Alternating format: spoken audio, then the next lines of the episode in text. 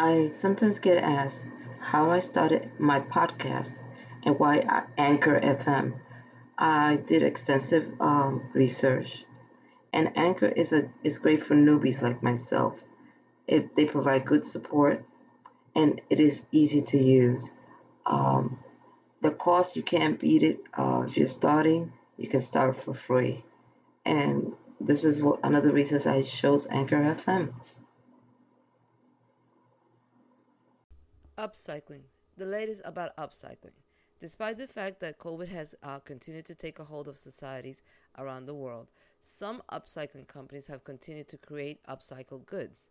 As I did my research, I found an online source called The Good Trade, and it outlines what some companies are doing when it comes to upcycling. I really loved that each company they outlined in these articles had their own stories about how they started and the kinds of goods they have, as well uh, as that they are all based on fair trade and fair wages wherever they are located. The price points for these companies seem reasonable, and this will make them consumer friendly.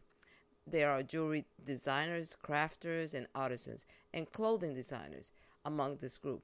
It would be unfair to say that this is an an all inclusive uh, list of what is going on with upcycling. In particular, I like that in many places where upcycling would have been thought of as simply a practical thing, it has now become, as I see it, upcycling as both art and function. This is what I wanted to come across when I first started this podcast. That just because something is practical, it does not mean that it cannot be also beautiful, artistic, um, and overall a product that is both purposeful and pleasing to have and use. I believe the world is better served when we begin to see upcycling this way rather than a thing you have to do in order to survive or make do. I will be leaving some of the links um, down below uh, in the podcast notes.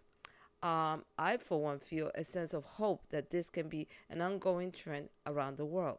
Well, for now, remember, life is about possibilities, not impossibilities. Till next time, stay well.